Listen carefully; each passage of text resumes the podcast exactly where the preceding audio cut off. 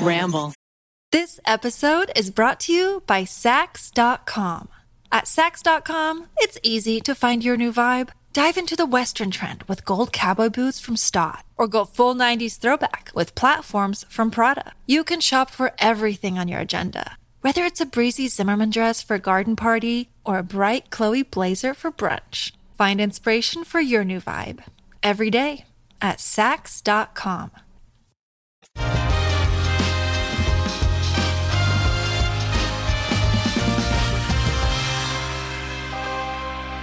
Hey, everybody. Before we launch into this week's episode, I just want to let you know that Lou Berger has a show next Friday, the 22nd. It's called The Wizard of Friendship. It's a big, fantastical musical. I'd love for you to check it out. Love to see you there. Please enjoy this really special episode that Eugene has brought to all of you. Bye. Hey, TryPod listeners, and welcome to a very special episode and happy Non Binary Peoples Day. In honor of this wonderful holiday, we have a very, very cool chat. And I am delighted to introduce four friends who have joined me today uh, to talk everything non binary. If we go around the room, starting with Dianna, I'd love to know your name, what you do, how you identify, and if you could be any mythological creature, what would it be and why? I am Dianna Anderson. I am a writer. I have a new book coming out uh, called In Transit Being Non Binary in a World of Dichotomies. I am a they, them, non binary, trans masc, and mythological creature. Can we count like Avatar the Last Airbender Oh, creatures? Because that, like, the red panda thing in that, in the uh, Katara series, I love that character. And very queer already. Yes. Yes. Just keep it in the in the queer lane. I'm Ian Alexander. I use they, them, and he, him pronouns. Uh, I'm trans masculine and non binary. Um, I'm an actor, most recently in Star Trek Discovery. I would be a vampire. Um, this is my audition for what we do in the shadows. I would love to be a vampire. Hi, my name is Dylan Wynn, and um, I'm a gender fluid, non binary person. I would probably be Anansi or some sort of similar spider because I love weaving and fabric and threads and all that kind of stuff. So it would have to be some sort of spider. I'm Casey Slack. Uh, my pronouns are they, them. I'm a genderqueer, non binary, trans mm, masculine, and a Unitarian Universalist minister, uh, writer, uh, sex educator, and definitely a dragon. Ooh. Well, I'm Eugene. I go by he, him pronouns, and I would obviously just be a gay horse. Any gay horse, unicorn, Pegasus, alicorn, gay horses. And I think that uh, you know this is a really wonderful opportunity because we have uh, so many non-binary identifying people in a room who can just hang out. This isn't any sort of formal interview. Would just love to know more about y'all and like have a nice little kiki. I want to know more specifically about this orange Old Navy shirt y'all were talking about. So Old Navy has this shirt that mm-hmm. is navy blue with oranges on it.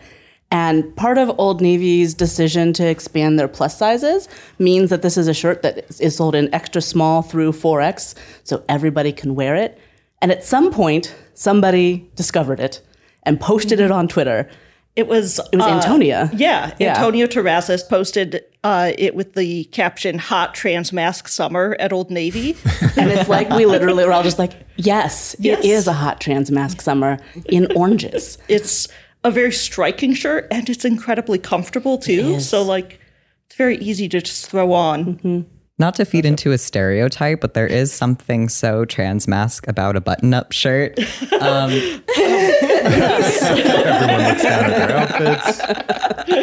you all look amazing. Now, Dylan, is there sort of a like congregation of hair color and styles for non-binary peoples?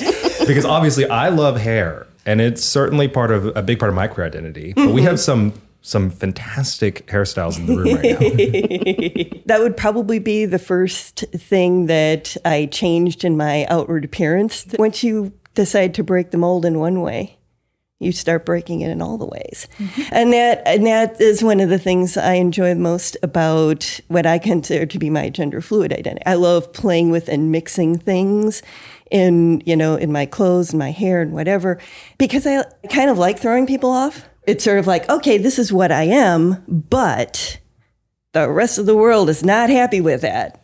And so feeling out of place in the world is something that I, I kind of like turning back on people.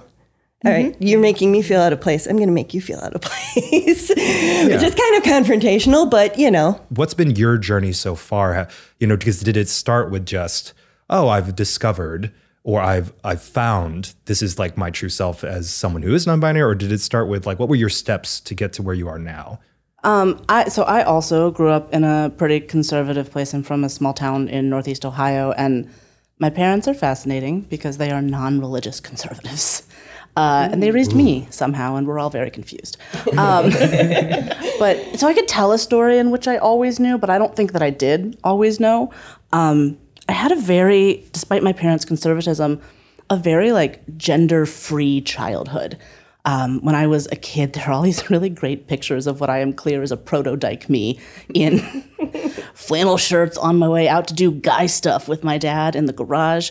Um, but I was always allowed to do kind of whatever I wanted until puberty started. And then I had to be a girl. And that was really actually pretty traumatic to be forced into a gender that I had not really signed up for the first thing I had to get through was I was bad at it because, especially when I was a teenager in the early 2000s, a girl was thin and I never was. And so my mm-hmm. body was always excluded from girlness already. And so I couldn't I couldn't get there and I tried and I tried like through an eating disorder, tried to get myself into the shape that girlness required of me and then tried desperately to be straight, was not successful at any of these things. So I knew I was queer from when I was like 14, didn't come out to my family for about a decade. And then I went to seminary and I moved from Northeast Ohio, where I had lived my whole life, to Berkeley. And suddenly I knew lots of trans people. And I had done all this work on mm-hmm. accepting my body, on feeling okay just being a person in the body I was in, on letting go of my desire for people to think I was straight. But for me, seminary made coming out possible, which sounds unreal uh, if you have never been to Unitarian Universalist Seminary in Berkeley, which is a really different thing.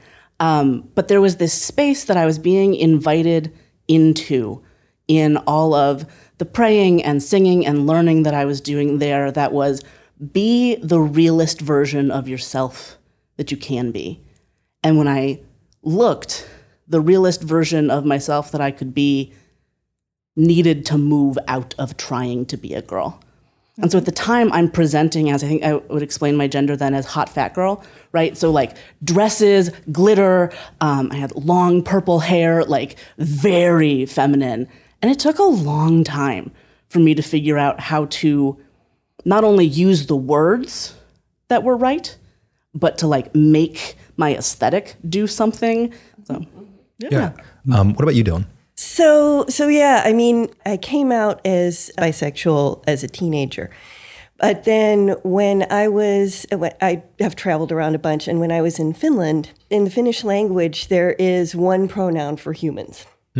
There's no he or she or whatever, there's one pronoun. And I was like, this is the best feeling ever to be just everybody, it, it- to be that, that sort of not specified. And uh, that, so I started experimenting with, you know, clothes and dressing, you know, dressing more masculine, sometimes more feminine, sometimes. But I think as far as considering myself as being trans uh, was when I had a good friend who's a trans man in when I was living in New Zealand and just sort of seeing how he navigated the world made me start thinking about it. But what held me back and this is this pisses me off till now is that i i felt like i rejected masculinity in myself because i'm so angry and frustrated with patriarchy.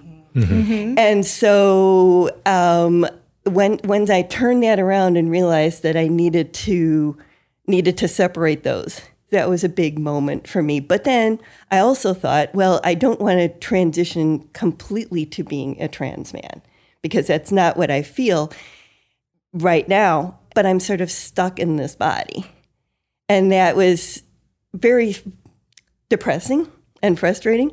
So, but I, I sort of shoved that to the side and threw myself into a lot of work and did a bunch of other stuff. And it was early 2021 that I was like, well, wait a minute, maybe I could actually do some like body modifications here. And you know um, so that started me on my surgery journey. But, and I, I, I said to uh, i was i was talking with a friend of mine the other day and said i've been such a huge science fiction fan because I always wanted the technology to exist for me to live the way I wanted to live. And I didn't think I was going to make it to that point, but I did. Congrats on the recent surgeries, by the way. That's very exciting. Um, but yeah, I, I, often say genre, especially whether it be mythology, yeah. which comes down to things that we we yeah. generalize as fantasy, science fiction, yeah, um, even horror. It so often centers on this idea of like a a marginalized character or a character that's mm-hmm. essentially discovering themselves in a society that doesn't necessarily want or understand them. So the inherent queerness is always there, which is why yeah. when we get into things about diversity in those genres and people getting mad about it, I'm like, bitch, this is this is literally like we can always can, been there. It's yes. always been there. We're not extracting queerness from this. It's mm-hmm. it's inherent. Um, anyway, that's a different rant I can go on. ask you about your journey. Yeah, for me, I was raised evangelical Christian in the Midwest in South Dakota, which is a very a very red state. I felt like I was always being told that these are the rules that your gender has to follow and stuff. And so it's like, oh, everyone else is just trying to follow this rule book and stuff. And I realized that not everyone saw it that way. And that's sort of what made me go, maybe I'm not cisgender because I feel like I'm having to check off all these boxes. And other women seem to find that natural to them. So I had to unlearn so much what evangelical Christianity had taught me about my assigned gender at birth, and then unlearn uh, it for within myself of being able to say, oh, I don't have to follow that rule book anymore. I am non binary, I am queer, I am just this person. Yeah, yeah I think it's really um, interesting because as someone who identifies as he, him, I, I look back and understand that much of my upbringing, especially from a traditional Korean family and then a Texan was so rooted in very distinct black versus white. Mm-hmm. I think the first time though that I was so aware of how ridiculous the gender binary was was when I started learning French. It was like, why are we assigning gender to objects in mm-hmm. certain languages? It felt very strange to me. Mm-hmm. Why is la poubelle? Why is the trash can a woman? yes. I remember asking that to my teacher, and they're like, "Well, you know, because it has like an opening." And I was like, "That's so disgusting and strange." And I'm like, I don't understand the logic there. But I'm like, even the the the the root of that logic is so was so off-putting to me and i mm-hmm. felt it was wrong in my gut and, and, that was as someone who was raised to say boy girl black, white. Mm-hmm. And, you know, it just took La Poubelle for me to say, hmm, maybe we've been assigning things uh, certain ways when really it's just, uh, a, you know, it's just an object or it's a person. It's there, it exists. Mm-hmm. And that was very, that was a turning point for me as like a 13 year old. Um, Ian, what about you? So my gender journey, I actually saved a journal entry from like 2013 where I'm like, I've been researching transgender. I don't think I am, but it would be interesting to see what I would look like if I transitioned. Mm. And like, I still have that piece of paper saved because it was like the beginning of my journey. Um, so I was like 12 or 13, like, had very long hair down to my waist and like tucked it up into a beanie and was like, oh, this is what it would look like if I had short hair. This is what I, it would look like if I like binded my chest interesting. um, and I, I ended up, uh, I had been attending my school's GSA, um, which we call Gender Sexuality Association to be more inclusive. Um, and so I asked my friends that I had made through that group if they could experiment like using like they them pronouns for me and he him. And I really like the sound of he him pronouns. My gut instinct was like, oh, maybe I'm gender fluid or maybe I'm agender. Um, but because I liked he, him pronouns so much, and because I grew up um, with a very conservative religious uh, upbringing, I grew up Mormon. So um, mm-hmm. I can relate to uh, growing up very religious and having like a limited mindset about things. I thought that like he, him pronouns equals male. So I was like, oh, if I like he, him pronouns, I must be trans male. So for the first like six years of me being out as trans, I did identify as a trans male. And it wasn't until like 2020 that during lockdown spent a lot of time thinking about my gender. Um, I'm sure a lot of you can relate to that. um, and then I realized that I my initial gut instinct of like maybe I'm agender, maybe I'm not male or female was correct. And so that's when I came out uh, publicly as non-binary. Which at first I was anxious, like being a public figure since I was 14. I was worried people would be like, you're you're just confused. Like clearly you don't know what's going on with your gender. But I think that it's okay to like publicly have this journey of like I'm young, I'm 21, I'm still figuring things out. Um, I'm allowed to change my mind. I'm allowed to discover more of myself as I progress on this journey. I, I'd say that is extremely important, especially seeing a young person's journey, because it is a very natural journey to have. This episode is brought to you by Saks.com. At Saks.com, it's easy to find your new vibe. Dive into the Western trend with gold cowboy boots from Staud, or go full 90s throwback with platforms from Prada. You can shop for everything on your agenda, whether it's a breezy Zimmermann dress for a garden party or a bright Chloe blazer for brunch. Find inspiration for your new vibe every day at Saks.com. Another day is here, and you're ready for it. What to wear? Check. Breakfast, lunch, and dinner? Check. Planning for what's next and how to save for it? That's where Bank of America can help. For your financial to-dos, Bank of America has experts ready to help get you closer to your goals. Get started at one of our local financial centers or 24-7 in our mobile banking app. Find a location near you at bankofamerica.com slash talk to us. What would you like the power to do? Mobile banking requires downloading the app and is only available for select devices. Message and data rates may apply. Bank of America and a member FDIC. So it is really wonderful, and thank you for sharing your journeys. I, I would love to hear maybe some from some of our patrons. I know a lot of them are either in their own journeys or just very curious about how they navigate these conversations. So we actually have recorded many of our listeners' questions they've submitted uh, through voice memos. Excellent. And we're going to start with our listener, Billy Keaton. What's up, Try Guys? I, first off, I think it's great that you guys are doing kind of an, an informative video about non binary people. That's awesome. And I feel like I can't keep up with the language. I really need someone to break it down like Sesame Street. And I want to be informed and I want to be inclusive. And I just can't keep up with uh, the way it's changing so quickly.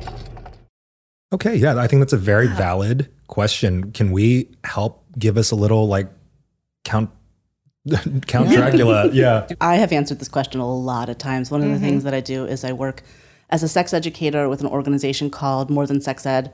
And so I've done a lot of parent orientations where there is a parent of a middle or high school student, and the student has no problems with the language. They know everything.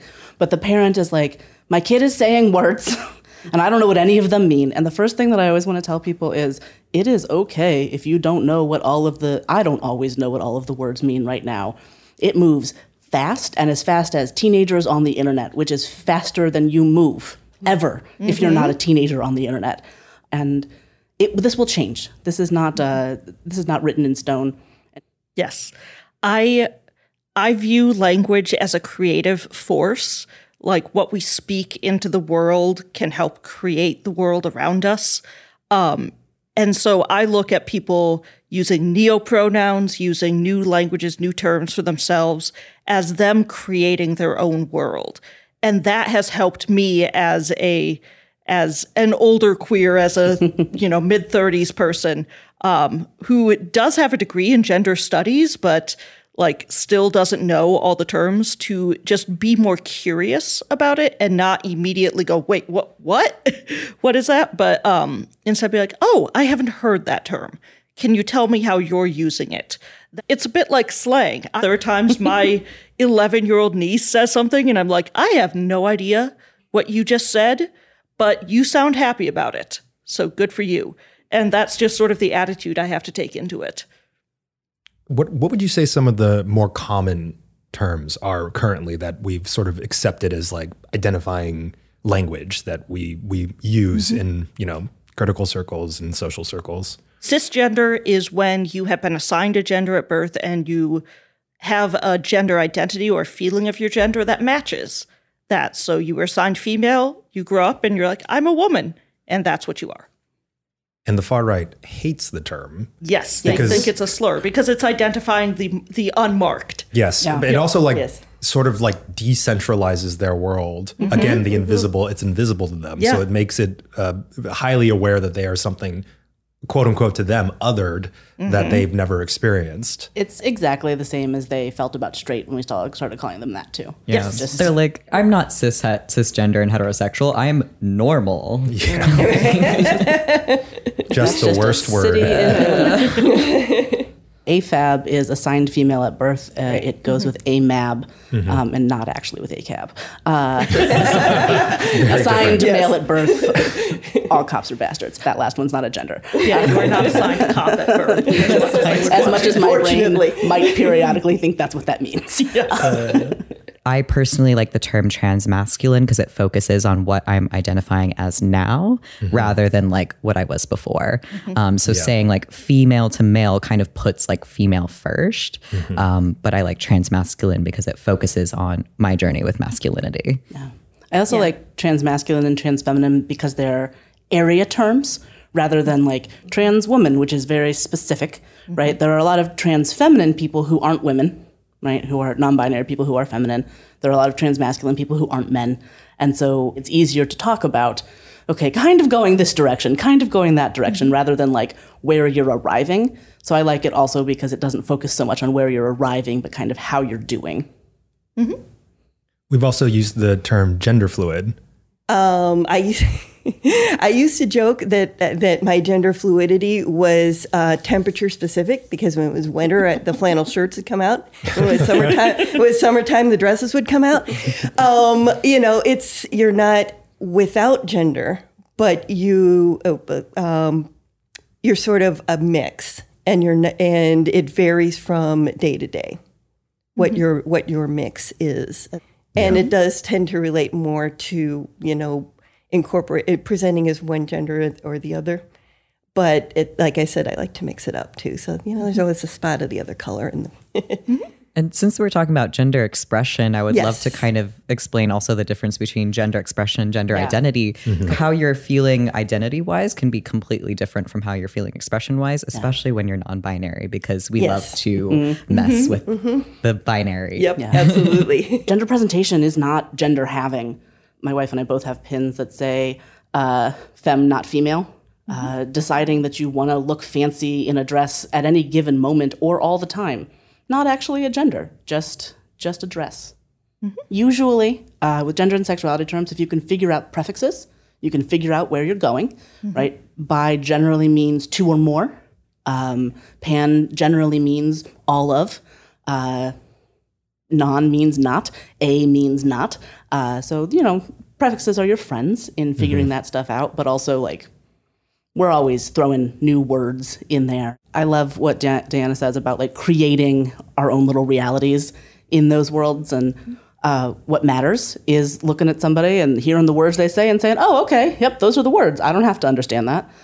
So sometimes in conclusion, it's it's uh, wonderful just to accept that someone is identifying themselves confidently in that moment. Yeah. And that that that like sort of that acceptance of that is maybe the most and the best you can do without having to further define or clarify something. Yeah, I mean, for me, that's the most important thing. I'm much more worried that people are willing to respect that I'm the authority on my life, um, that people are willing to respect that people are the authority on their own individual lives, that, than that you like understand it. I do not understand my own gender. How in the fuck would you hope to?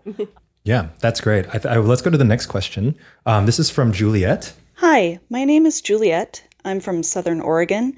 My question is What does gender feel like, if anything? For context, I am an AFAB, agender person who wants to hear more about other people's internal experience with gender, not just the association with what we assign gender to. Thank you. I do not have a felt experience of gender. Um, part of how I knew that I was non binary was that I kept looking and being like, gender? Do we have a gender in here? Is there a gender? Excuse me, anyone, anywhere? No, no gender. Only, uh, I don't know, jellyfish. That's what I got in here. I don't know. yeah, I describe it as myself looking at my assigned gender at birth and going, nah, looking at the other option, which was man, and going, nah, and deciding to create for myself what that is and how that feels changes day to day. I know when I got top surgery, I felt like I was in my body for the first time, uh, looking at myself in the mirror, even with these scars across my chest. Like that to me was like, yeah, that's what I am. I'm not trying to be a man. I am this person who is in between, who is separate from these binary categories that we have. Um, and it's it's often very hard for cis people to understand because their gender is often made invisible to them. They don't feel it. Um, but I feel it when it's wrong. When someone calls me she, I'm like, um, it's like that feeling of like chewing on tinfoil. Um, Ooh. yeah. Visceral. and it took me a while to realize that that was gender dysphoria. Um, and that is a form of feeling gender when when it's wrong. And so I try to go for gender euphoria as much as I can, whatever that may be. Um, a great story to, I think, describe how I feel about gender is one time a stranger asked one of my best friends, like, is your friend a boy or a girl? And he was like, yes. and that's how I feel about my gender. I love that um, because my gender expression is very like fluid, people who don't know me can't necessarily place me. And I'll just watch them like scan my entire body and they're like, is is girl or is boy? Can't tell. and that satisfies me. I'm like, just keep them guessing. Yeah, and I mean that's something that I'm hoping will happen more more often now that I've had had surgery, um, because um, people did, and this is a term that that we didn't also talk about, but was on on the list. Um, people did uh, do do what's called clocking, clocked me as female quite, and that means like I just visually identifying um, me as a female person and um, because of my physical appearance, and that's you know something that that hap- that happens to trans people all the time. Very uncomfortable, and um, so for me, it, I mean, there it was for me. It was more like not not feeling like a woman, but realizing that there is much more to me than that. It's like, okay, there's this part, but then there's this whole other part that has a whole bunch of other feelings of how I want to be treated in the world. And realizing how much of that was well, also male, was also something in between, you know, in addition to what I was born with or what I was assigned with at birth. Yeah, it sounds like universally being cis is very much as you mentioned like the the gender one identifies as is invisible. And you know, no one should ever feel I, I think like so comfortable in having their entire selves invisible to them without exploring that. And so I think that's something that we can all learn from your community especially understanding that the the challenging of that is an exercise everyone Yeah. can and should Yeah. go through. And I've had my own versions of it with, you know, certain forms of like gender expression through style. Like that's one way a lot of people, especially in the queer community, can first sort of test those those invisible boundaries. But it, it is something that I think is um, beautiful once you start understanding how those lines maybe they're blurred at some point and then you realize they weren't even really there at all. But that was a great question. And I'm uh, going to move on to the next one from our listener, Larissa. Clothes are aggressively built and marketed within the confines of gender. When you get dressed in the morning, how do you avoid performing gender? Hmm. Oh, I don't. I do not avoid it. The performance is unavoidable. I think with non binary, people tend to think that we are avoiding performing any form of gender. We are trying to uh, be something that is not man, not woman, and therefore nothing. Uh, which is what you see in fashion lines where they end up like their non binary or gender neutral things are bunch of like a brown sack. That's always like one shapeless cloak. It's so annoying. Beige masculine clothes. Yes. And that's not what I want. I want colorful. I want fun. Like I am wearing purple shorts and a flamingo like Hawaiian shirt uh, because that to me combines the masculine and the feminine in subtle ways. And so we want clothing that goes back and forth, that emphasizes that exchange, that sort of uh, fluidity between everything. I, my hope is always that you are eventually informing the clothes and that's uh, hopefully what people can get around. But most people as the listener astutely pointed out the clothes often informs what we think of the person wearing it. And so like my examples are you know i try to wear skirts and dresses whenever i can but a lot of people will comment like wow it looks really masculine. And i will tell them i think it's because i'm a very masculine person. Like what you're seeing is just me wearing the dress which is the way you kind of want to wear clothes, right? You want to wear the clothes. So it is something where I think that when people start like, it starts mind fucking them saying like, what is the gender associations I'm having right now? I'm like, maybe you're just experiencing the spirit and the energy of the person wearing it. Mm-hmm. And mm-hmm. then if the rules are being bent or broken in front of you, you're just going to have to like connect those two dots yourself. Because for y'all, the big thing is like, you're already navigating, connecting those dots every morning when you're just like, all right, I'm going to be wanting to wear this for mm-hmm. whatever reason I feel. Yeah, yeah, absolutely. Whatever clothes you choose, whoever you are, um, if it doesn't reflect who you are, then you're not going to be confident. You're not going to be feel comfortable in yourself. Hey, it's Ryan Reynolds, and I'm here with Keith, co star of my upcoming film, If, only in theaters, May 17th. Do you want to tell people the big news? All right, I'll do it. Sign up now and you'll get unlimited for $15 a month and six months of Paramount Plus Essential Plan on us. Mintmobile.com slash switch. Upfront payment of $45 equivalent to $15 per month. Unlimited over 40 gigabytes per month. Face lower speeds. Videos at 480p. Active Mint customers by 531.24 get six months of Paramount Plus Essential Plan. Auto renews after six months. Offer ends May 31st, 2024. Separate Paramount Plus registration required. Terms and conditions apply if rated PG.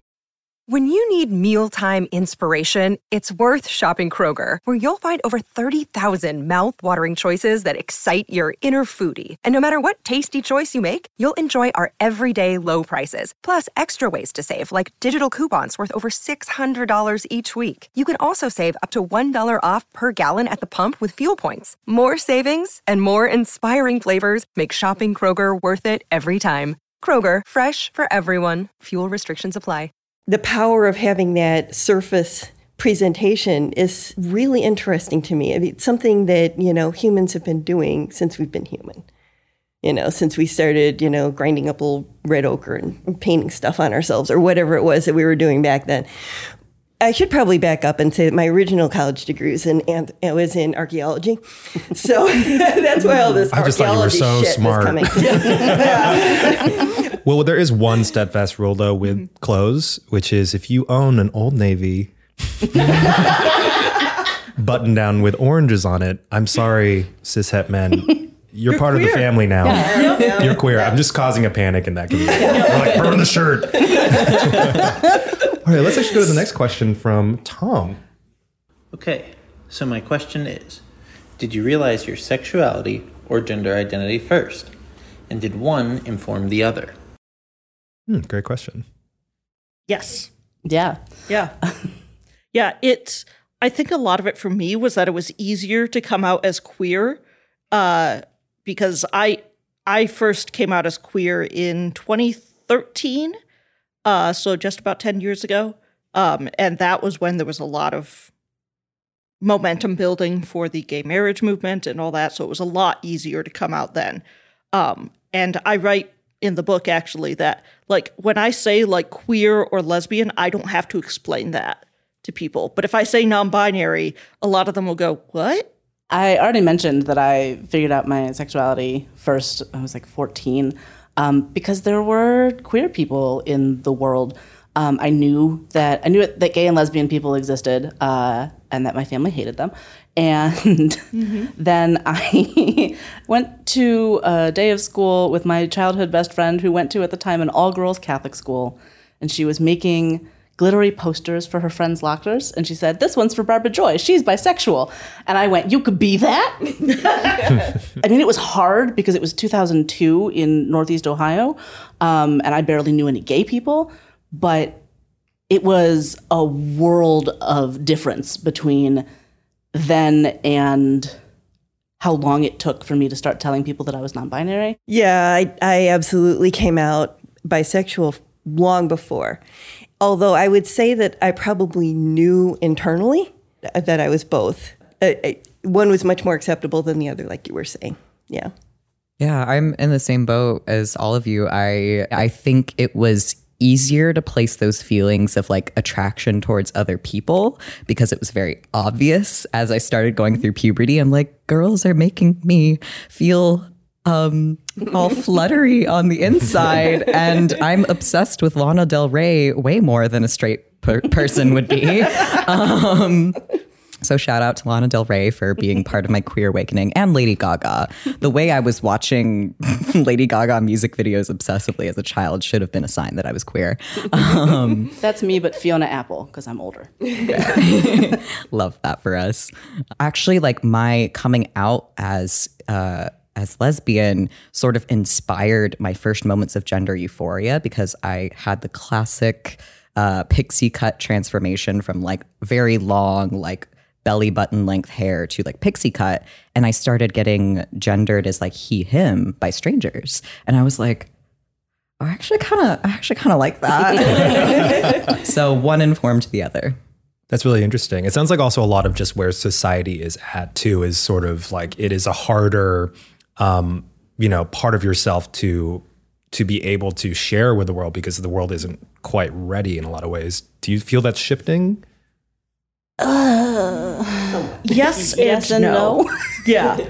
We're in a time period of lots of reactionary pushback against it, but it is also easier because there's be- beginning to be like this cultural understanding. You know, even having conversations in your inner circles, your family is really important. My mother, who's just like slowly opening her mind, it's been very cute and wonderful trying to hold her hand through these things. You know, she uh, recently had a conversation with me. I talked to her about non binary and trans identity, and she's sitting there nodding and she's like, okay, okay, okay, okay. Um, I understand, I think. But one thing I don't get is lesbian. and I said, Why, mom? I'm gay. It's, it's a gay woman. And she goes, Yeah, but I would never like a woman. and I said, See, this is the issue. You're looking at it from your own Yep. personal mm-hmm. experience. Mm-hmm. The whole idea is to empathize and get out of your experience. She's like, Oh, no, I don't know if I can do that yet. She's getting around, but it was a very cute Yes. moment where I was That's just like, Oh, it's the lesbians for you, mom? She's like, I don't know how I could love a woman. And I was like, well, we could we could get you there. Um, actually, let's go to another question. Uh, this is from our listener Tessara or Tessera. One of the things for me is that I am agender, but I present myself as pretty femme. And it's a bit irritating that non binary characters in fiction tend to have a certain kind of skinny, masculine leaning appearance and fashion sense. And many gender neutral clothing lines are both blandly unappealing and inspired by the same kind of skinny, masc leaning style. Body and size positivity are really lacking in media portrayals and commercial fashion for non binary folks. The brown sack issue. Brown sack Yes. issue. Yeah.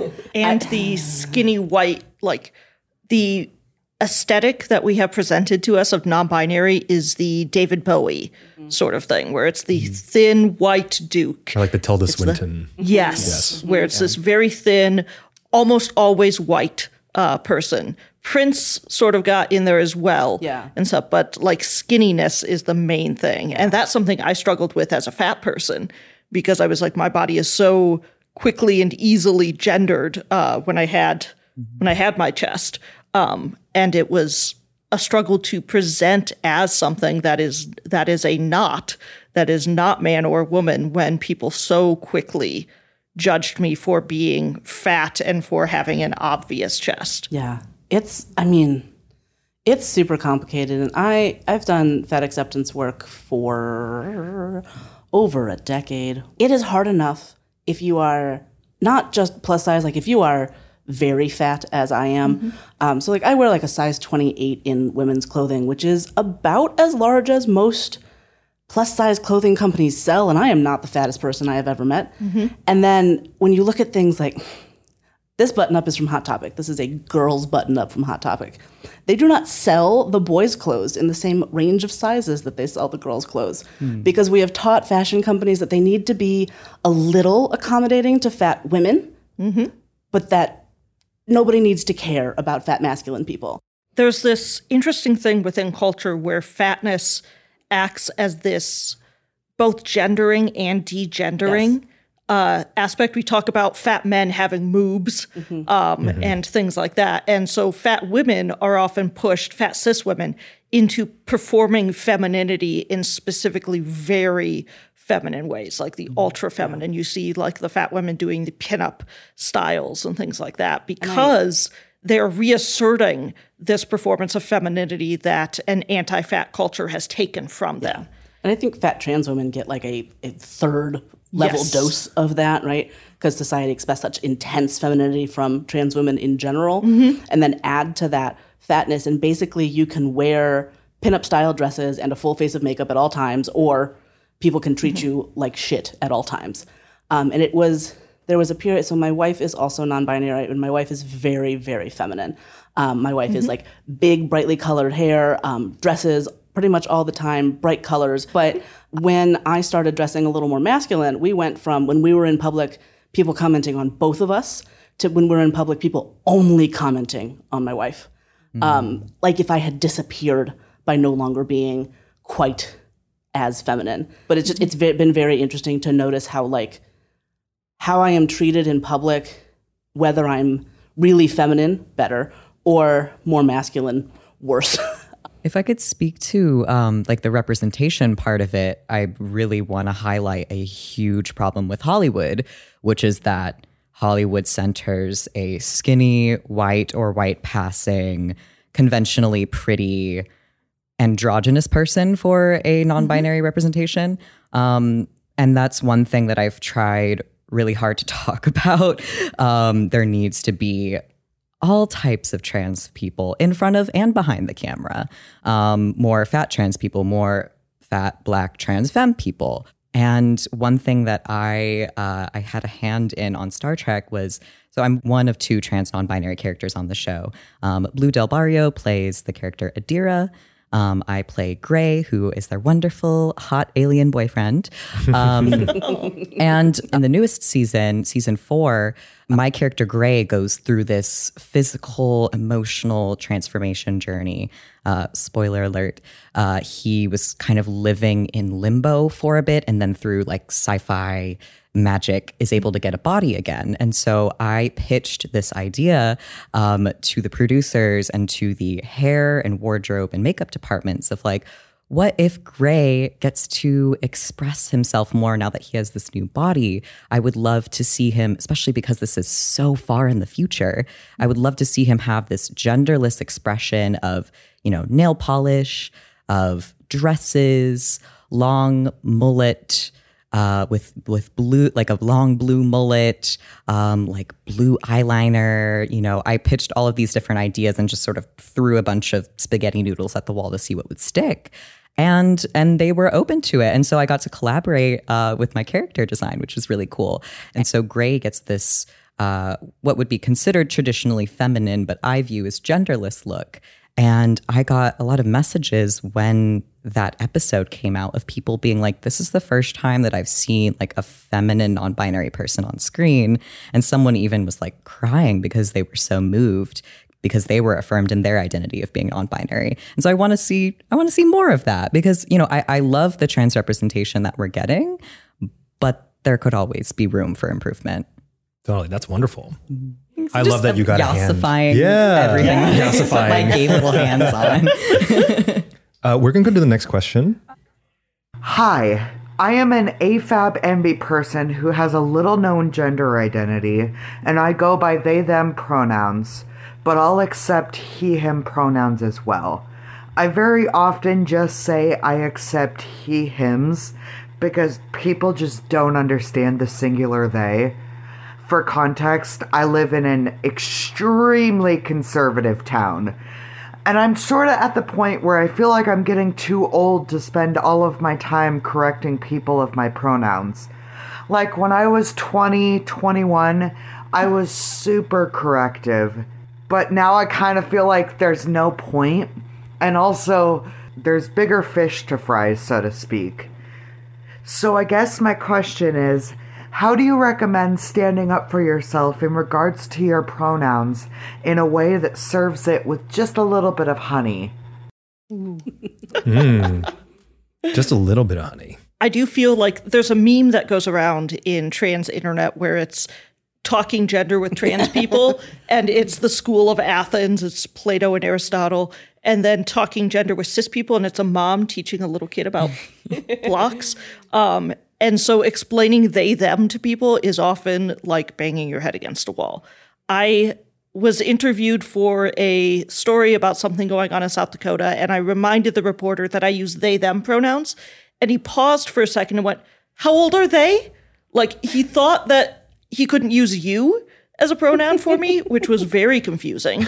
Um, so for me, it's been a lot of patience and a lot of just politely correcting. Um, like when I go into doctors' offices, they've corrected it now, but like when I fir- went in for my first top sur- surgery consult, they called me ma'am. And I was like, no, I'm literally here to get rid of these things. And so a lot of it has just been getting used to polite correction. And if they don't correct it, well, I'm very Midwestern, so I just get mad and hide it. So, What about you, Dylan? Yeah, so I'm I'm still working through this as well. I'm st- you know, um, it, it's funny you were talking about the surgery situation because that doctor's office has consistently referred to me as female throughout the whole process. And in Mm. fact, like when I went to my checkup afterwards, they gave me a gown, and I'm like. Am I supposed to take everything off? Because I can take my shirt off now. Yeah, and um, it it depends on how much you want it how much you want to fight that battle that day Yeah. for me at the moment i think i'm also fortunate in that i live in um, an lgbt community so i don't run into it on a daily basis Yeah. which highlights a problem that I think we sort of touched on touched on earlier, and that is we're making so much progress in some areas, but not in other areas, and so we have this patchwork problem of where are you safe and where are you and where are you not? Where are you going to be respected and where are you not? So it's it's something that I mean I've done long explanations. I wrote a whole essay for in an email to somebody once about you know the history of the singular they starting in 1375 and you know and all this other stuff that uh, that you can lay out if you if you are are wanting to um also since i since i am gender fluid i and i do feel and i do feel like i incorporate all the genders it's maybe less jarring for me um, if somebody refers to me as he or she but the way I explain that is it's like you called me right leg.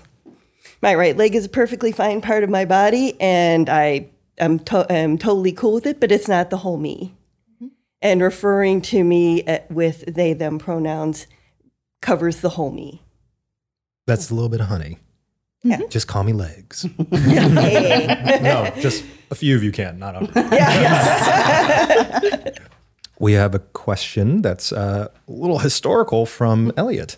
Can you talk about a gender structure in another country, language, or time in history that is particularly appealing to you?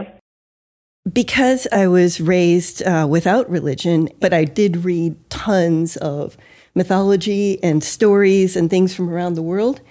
It was very natural for me to think of myself as non binary within myself.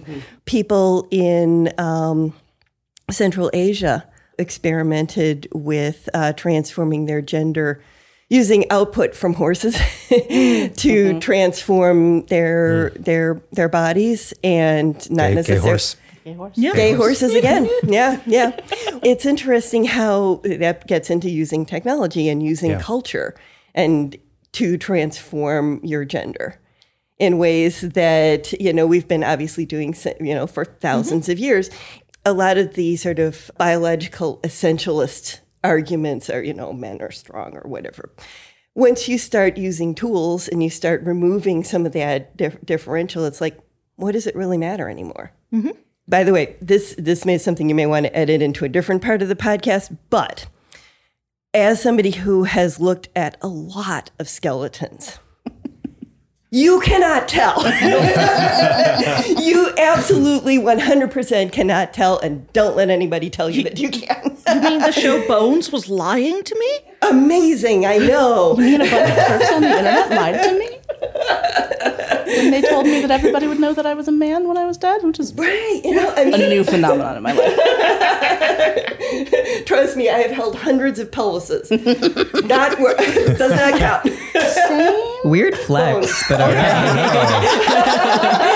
I was gonna say, ooh. Total, total. I mean, like totally, totally naked of everything. Mm-hmm. Mm-hmm. Yeah. We're all just meat sacks with some bones inside. Yeah, basically. Anyway. electrified meat. I don't Um, know. that's not being edited anywhere else. That's staying where it is. But- Alrighty. I'm, I'm still thinking about electrified meat. I'm Yeah, sorry. yeah. Just to circle back to that. yeah, no, uh, electrified meat. Uh, your brain is electrified meat, Yeah, as is the rest oh, of you. oh, it's yeah, terrifying. There are tons of examples in our lore and scriptures and our stories that we've shared. Do you have examples of those across the world? Well, so there, are no there are there are, in different cultures there are different stories. If you read, for instance, the original myths about Loki, not I mean that's obviously something that you know Marvel Comics has you know taken over in our current culture, and fortunately brought back in a tiny tiny little bit of representation. But the original Loki was uh, canonically gender uh, gender fluid. I mean he changed sex. Had a horse baby and changed back. Horse, and then yes. later on, he ate a heart that he found in a burning in a fireplace, Always the best choice. got pregnant, and had a bunch of creatures. So, you know, you so you get into stories like that. And, you know, the reason that people came up with those stories originally was because people in their community were non-binary. Mm-hmm. They were not they were not mm-hmm. gender conforming. And so rather than try and suppress and eliminate those, a lot of cultures have decided to embrace that and make it part of their culture. And I think that first of all that's way more healthy. it is way more healthy for everyone involved, for the culture at large, for the individual, way more healthy. So, uh, you know, I would love it if we could get back to that and start embracing some, some of those stories, you know, and and creating our own new stories, which is what we're doing now. We're sort of circling back to um, ideas of acceptance um, that cultures used to have, but that we have lost. And that's something that's really, really important to me. No, yeah, I think it's very, we have to be like always aware of the predominant text that has shaped a lot of the society we currently live in. And Yes. I, we obviously know as a Judeo Christian society, there's Mhm. uh, very particular Yes. um, gatekeeping of Mhm. what is considered acceptable. And when you look Mhm. at the breadth of humanity, mm-hmm. our recent sort of surge in trying to make something very pigeonholed of living within the binary is in a lot of ways the, the, the sort of outlier. Um, Yeah. But yeah, I think that that's something. Sorry, go ahead. That's okay. Can I just uh, push back a little bit on one term that you used? You said Judeo-Christian. Judeo-Christian. Yeah, Yeah. that's Yeah. not a thing. Um, Apologies. Apologies. Yeah. That's okay. I just a framing of that often gets used to like make Judaism um, exactly the same as Christianity. And one of the things specifically for talking about gender is that historical Judaism has at least five genders. The traditional texts have this representation of people who live outside of the binary. And that's one of the things that gets erased when we turn Judaism, and Christianity into the same thing. Um, and so I think in this context, it's really important to pull those apart so that we can say, oh, wait, where did this come from, right? But also, if you read the Bible, you read stories that are told to Greeks, and you read stories that are way more complicated. There is a figure of a eunuch in the Bible, and I'm going to look the at Ethiopian eunuch Yes. in Acts. Yes, and uh, a friend of mine who's a trans woman minister preaches about that as a trans person. Yeah, it's interesting because within Christianity, there's a lot of uh, gender bending, a lot of interesting characters who are historical figures who are gender bent. Um, and so my friend Austen wrote a great book about trans people in the Bible called Transforming. So much of the current conversation about gender is dictated by the influence of white supremacy. The saying online of you scratch a TERF, you get a neo Nazi, um, historically, that has been the force that has warped and eliminated so many of the understandings of gender that existed in native cultures, in cultures that are not white, and has warped our current conversation. It's not a process that happened in the past either. I remember a conversation I had with a um, member of parliament when I was living in New Zealand who had just gone on a trip to Uganda. And um, she was she was, had been talking to local activists, and they were saying that traditionally in their culture, all forms of you know gender expression were fine, but it was within the past twenty years mm-hmm. that missionaries from the United States had come there. And now there are all these anti LGBT laws in place in Uganda. Mm. And so, you know, we, we, we tend to think of it as, you know, suppression of native cultures in the US, for instance, or Canada, as being something that was in the past. It's ongoing here still, and it's also ongoing around the world not to get too into the weeds, but the Methodist Church is dealing with that right very, now. Very much, yes. Yeah, because they went out and taught this very conservative version of Methodism to like a whole bunch of the churches in Africa and East Asia. And now they're trying to decide on the role of, of LGBT people in the church. And a bunch of the people are like, well, these African churches don't like it. And it's like, because you taught it to them. Yes. and now they think that's what it is. And yeah, it's a big mess. Well, well, yeah. well, if it isn't the consequences of your actions. yeah, and I think that was a great thing to point out because my mm-hmm. upbringing as a person from Texas, the amount of miseducation information I've gotten with catch-all terms yeah. um, per, is pervasive even today. Even me using just the, the catch-all mm-hmm. Judeo-Christian was something that I think was so drilled into my mind. So I think it's good to have the the ownership of understanding, even with me, like how important that language is. You know, I mentioned even myself, like me being an immigrant of, from a war torn nation that had colonial issues, then ending up in somewhere like Texas, like I'm constantly having to unpackage ways in which my mind was colonized. And mm-hmm. I think that's mm-hmm. a very tough thing to internally do.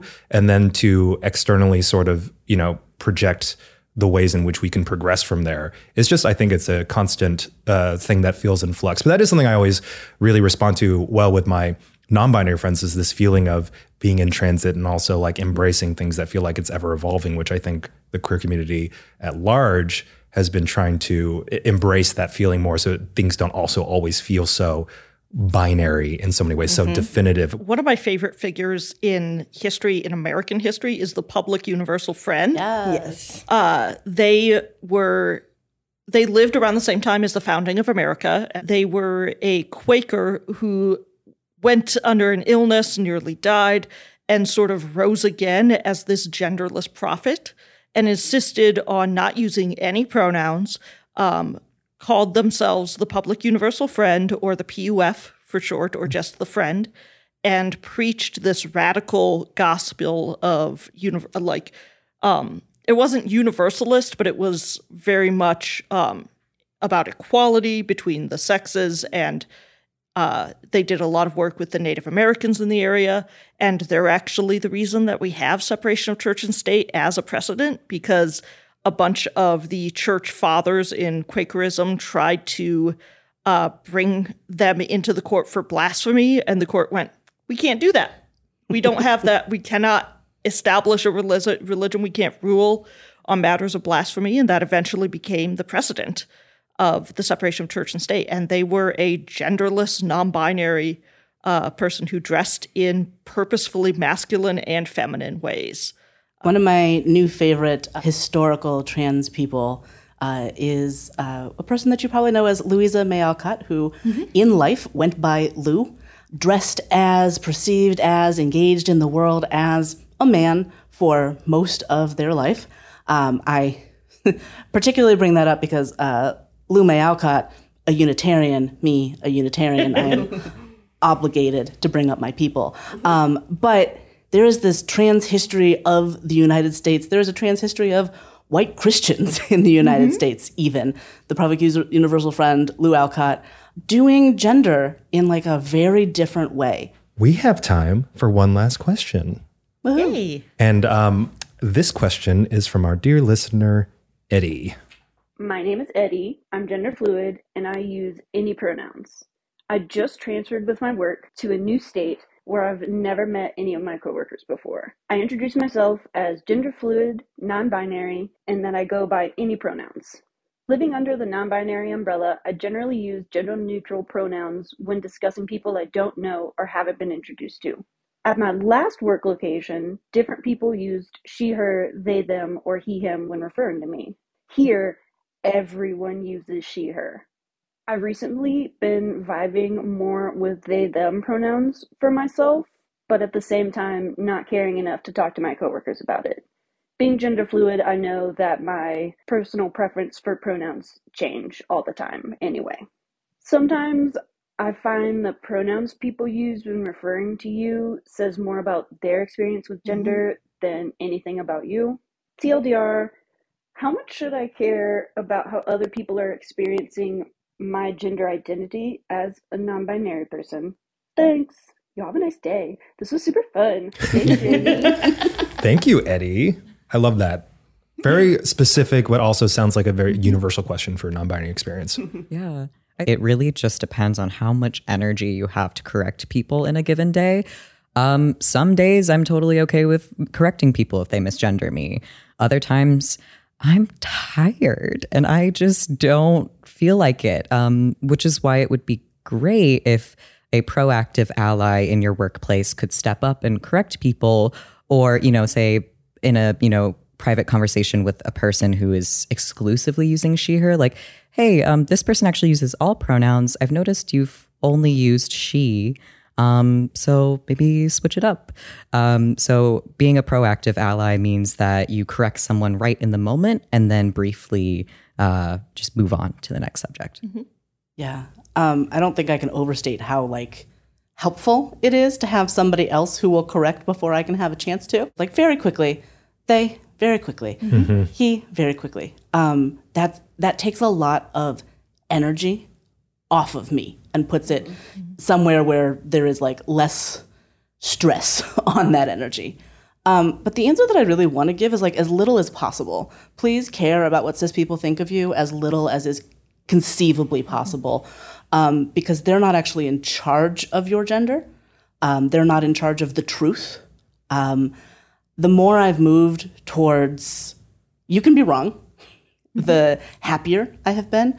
Another thing that works sometimes is if people get real picky with you about the like linguistic appropriateness of they them, invite them just to use your name anytime they would like to use a pronoun. Um, that's much more awkward, and they will probably get sick of it and just use the correct one eventually. I like that that sort of subtle thing. But yeah, my niece will uh, because my sister in law and my brother. I've only been out since 2020, so they're still getting used to they um, because we only see each other every couple of months. Um, and my niece has taken on the role of being like, no, they. Aunt Dianna is a they. Um, and stuff. They still call me aunt, which is fine because that's my title with them. Um, and stuff. But yeah, a lot of it has been me realizing that I am not responsible for how other people think about me because they have their own inner lives, they have their own thoughts that they have going on.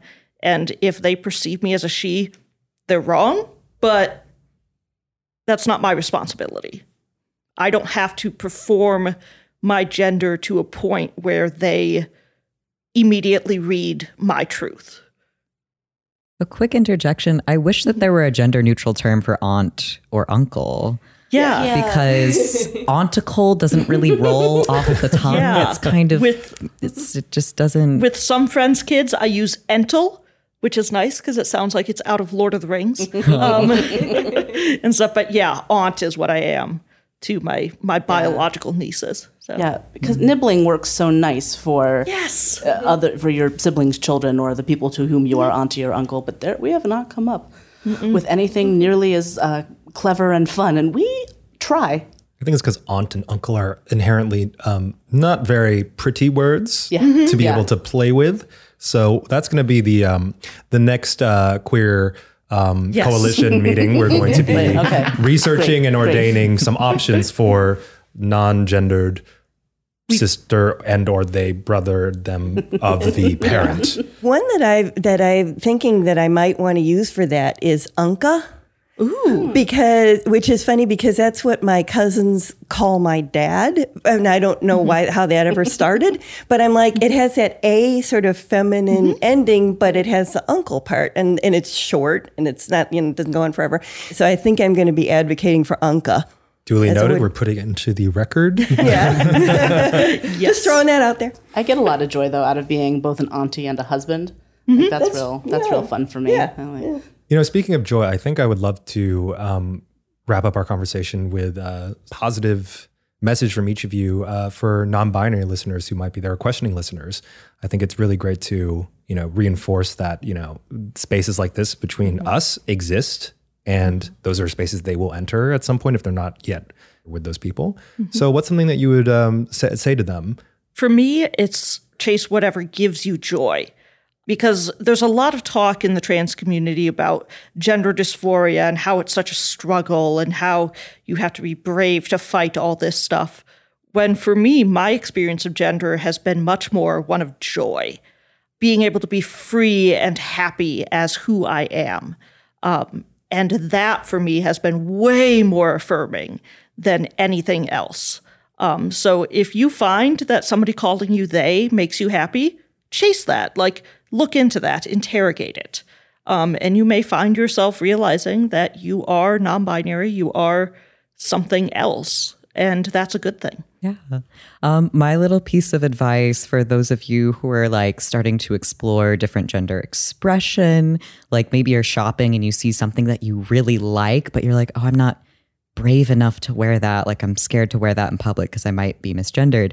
You can wear it around your house. So mm-hmm. get the thing, treat mm-hmm. yourself. You deserve it. You deserve to feel good in whatever clothing you want to wear. Just mm-hmm. you could wear it around your house if you want to. Yeah, and just try things and have fun. There's a lot of stuff in this world that wants you to not have fun, but the whole point of life is to, is to enjoy yourself and to have fun and to play with these things. Some stuff may may work and some stuff may not, but don't let other people tell you what mold you have to fit into. Find your own mold. Be a gender ninja. Gender ninja. Putting that into the record as well. you are a important divine piece of everything that is creating itself constantly. You are a co-creative force with what I would call the divine, you might call God, you might just call nature. You are part of everything that is happening. And not only do you deserve the space to figure out what makes you happiest, we all actually need that. Uh, the philosopher Howard Thurman said that what the world needs is people who have come alive. And my experience of gender is so much of getting to come the whole way alive. And you deserve that, and the world is in desperate need of that. I love you. You matter. You're beautiful. Go do the thing. No, I see why you have your job. Yeah. Damn. I'm pretty good at it. Damn. There's Yeah. that pastor. I love it. And I would love to hear any other places people can find you. I know we have a book dropping. Yes. Uh, reminder the book is called In Transit. You can find it everywhere, uh, even on Bezos's evil empire. it is dropping July 12th. You can also find me on Twitter, uh, Dianna E. Anderson. That's with two N's uh, because my parents just had to be unusual. um, and you can find me anywhere you find Dianna E. Anderson. That's probably me. So. And if you find Dianna on Twitter, you will quickly find me. I'm, I'm right Yes. there. um, my little self promo moment. Um, I'm on all social media uh, Instagram, Twitter, TikTok, uh, YouTube, Twitch. Uh, my at is Ian Alexander, except the L is an I because Ian Alexander was taken seven years ago. Uh, so it's I A N A I E X A N D E R. You'll probably find me on Twitter at at J E N underscore A R A D I A. Do not have a YouTube channel at the moment, but that's going to happen soon. I think just to end this, I, I feel the um, important thing is whether you are an ally or curious or another um, queer identifying person who isn't non binary. The, the most important thing is that it's okay to learn, it's okay to be wrong, it's okay to open your mind, and it's okay to question things because we can only be allies if we understand that we also have been especially as cis people, raised within a certain space and I, line of thinking that um, has to be challenged. And that involves us challenging ourselves and not challenging non binary people first. And that is something that I think um, I've had the great pleasure and privilege to experience in you know the city and spaces I grew up in. But I know a lot of places like where I initially grew up in don't always offer that. So hopefully this helped a lot of you felt feel a little more seen, maybe answer some questions. Thank you so much to the patrons who so wonderfully sent in their queries, and thank you to Rainey for putting all the questions together. Um, this has been I guess the first non binary summit of the gods. um, so, from all of us mythological creatures of gorgeous beauty and all the Uncas out there, thank you for listening.